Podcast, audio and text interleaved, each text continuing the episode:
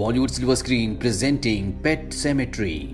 कहानी की शुरुआत में सुनसान सड़क पर एक गाड़ी को जाते हुए दिखाया जाता है। इस गाड़ी में लुइस है, जो कि प्रोफेशन से एक डॉक्टर है। उसके साथ उसकी पत्नी रेचल और उसके दो बच्चे, एली और गेज भी होते हैं। इनकी एक पालतू बिल्ली भी है, जिसका नाम चर्च है।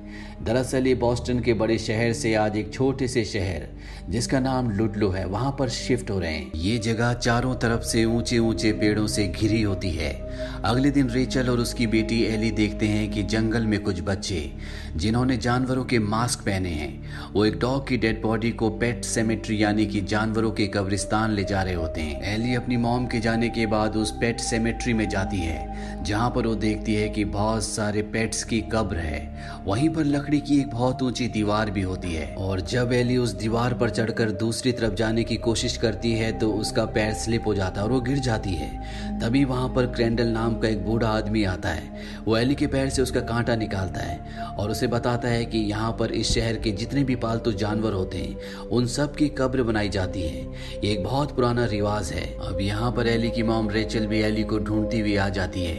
ग्रेंडल रेचल को बताता है कि मैं तुम्हारा पड़ोसी हूँ। बच्चों का इस तरह जंगल में अकेला घूमना सही नहीं है।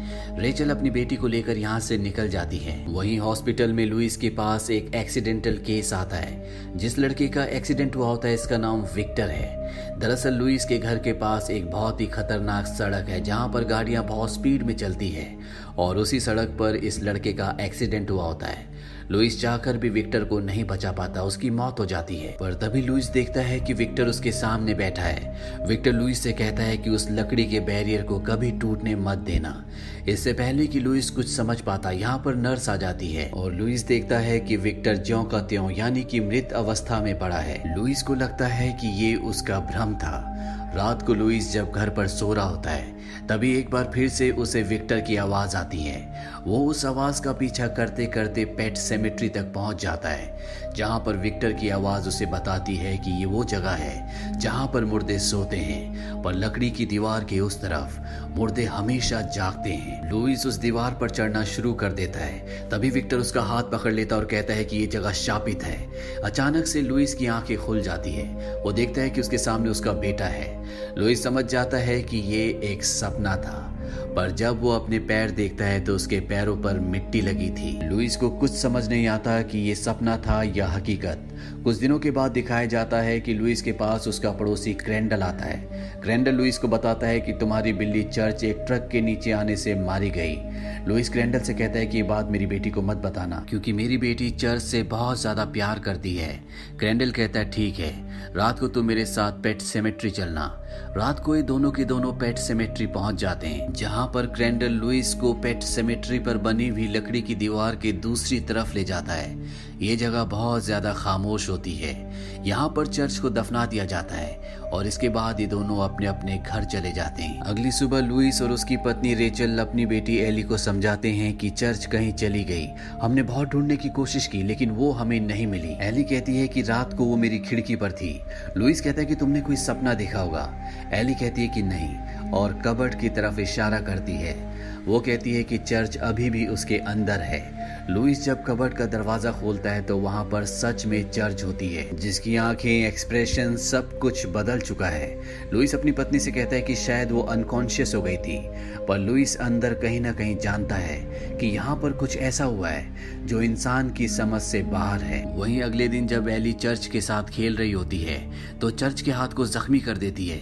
ये देखकर लुइस को बहुत अजीब लगता है। साथ ही वो लुइस के बेटे पर हमला भी करती है। इन सब घटनाओं के बाद लुइस क्रेंडल के पास जाता है। उसे बताता है कि रात को हमने चर्च को दफनाया था, लेकिन इस वक्त वो मेरे घर पर है। ग्रैंडल उसे अपने कमरे में ले जाता है और बताता है कि यहाँ पर पहले आदिवासी रहा करते थे, जिनकी कहानियों से हमें पता चलता है कि यहाँ पर वेंडिगो नाम का एक शैतान रहता था। उसकी आत्मा पूरी तरह से शापित थी और लकड़ियों के उस पार, जहाँ पर हमने चर्च को दफनाया था, आज भी उसका पूरी तरह से कंट्रोल है।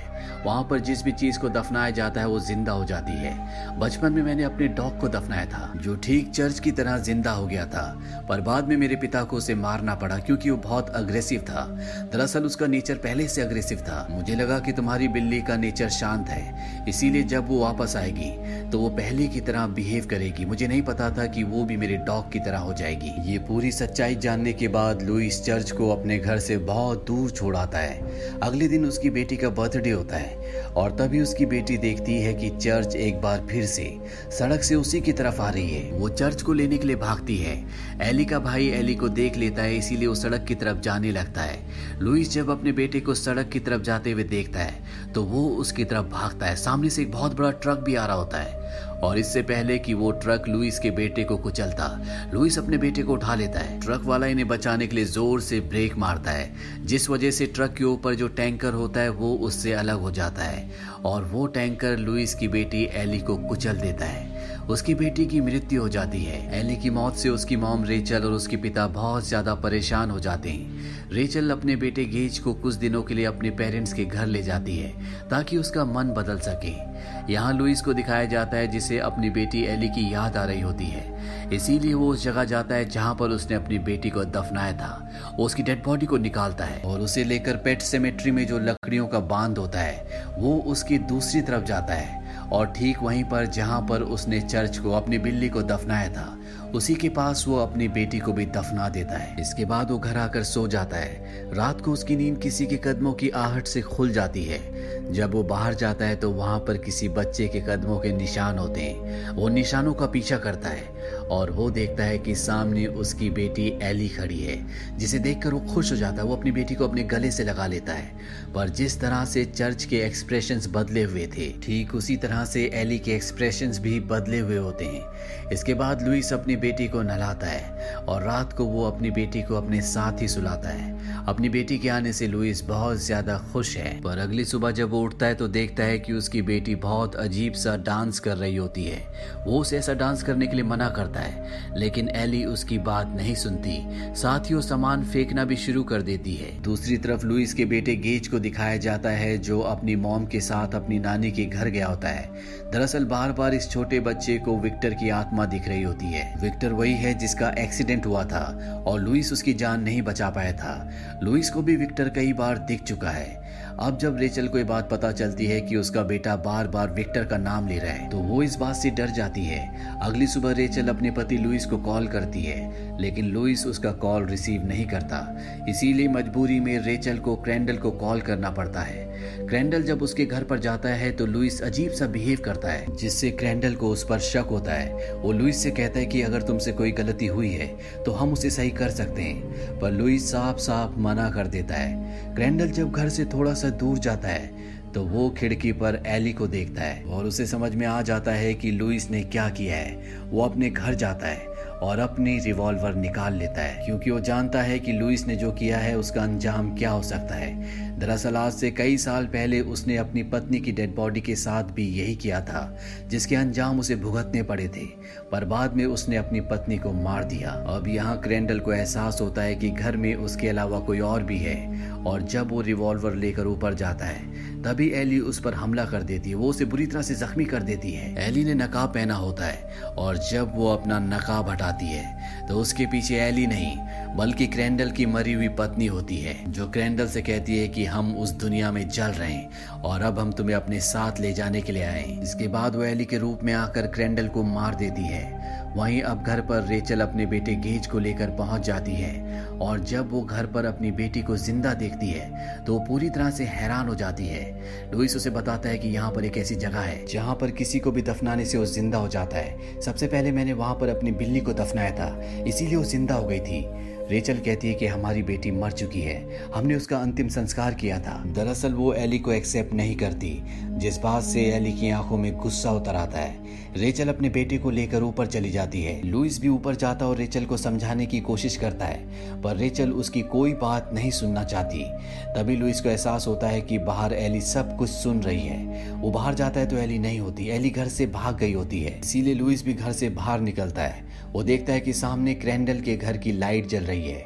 वो एली को देखने के लिए उस तरफ़ जाता है, और जब वो घर के अंदर जाता है तो वो देखता है कि किसी ने बेरहमी से क्रैंडल का कत्ल कर दिया है। वहीं घर पर दिखाया जाता है जहाँ पर रेचल अपने बेटे के साथ ऊपर होती है और तभी एली उसके ऊपर हमला कर देती है।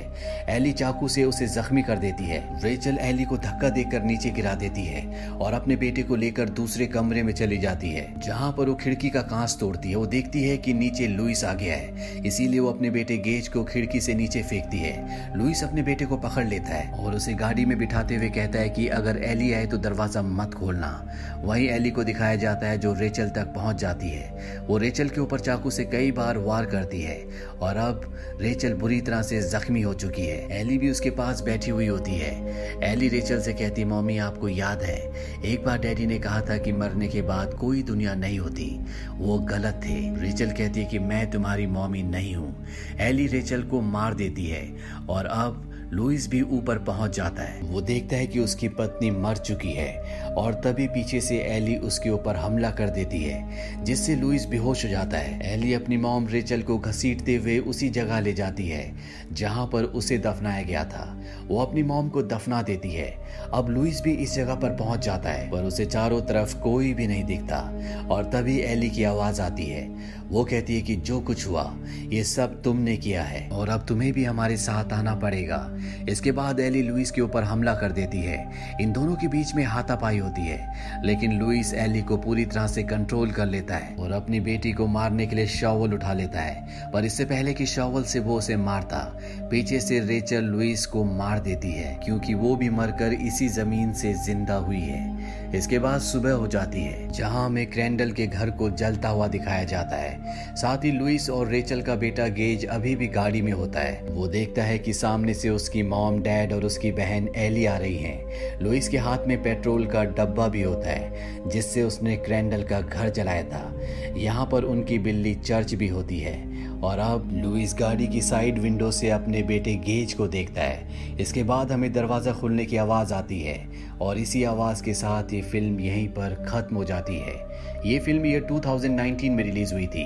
आई पर इसकी रेटिंग है 5.7 इस फ़िल्म का बजट था 21 मिलियन डॉलर्स और बॉक्स ऑफ़िस पर इसने कमाई की थी 113.1 मिलियन डॉलर्स की। उम्मीद करते हैं कि ये कहानी आपको पसंद आई होगी।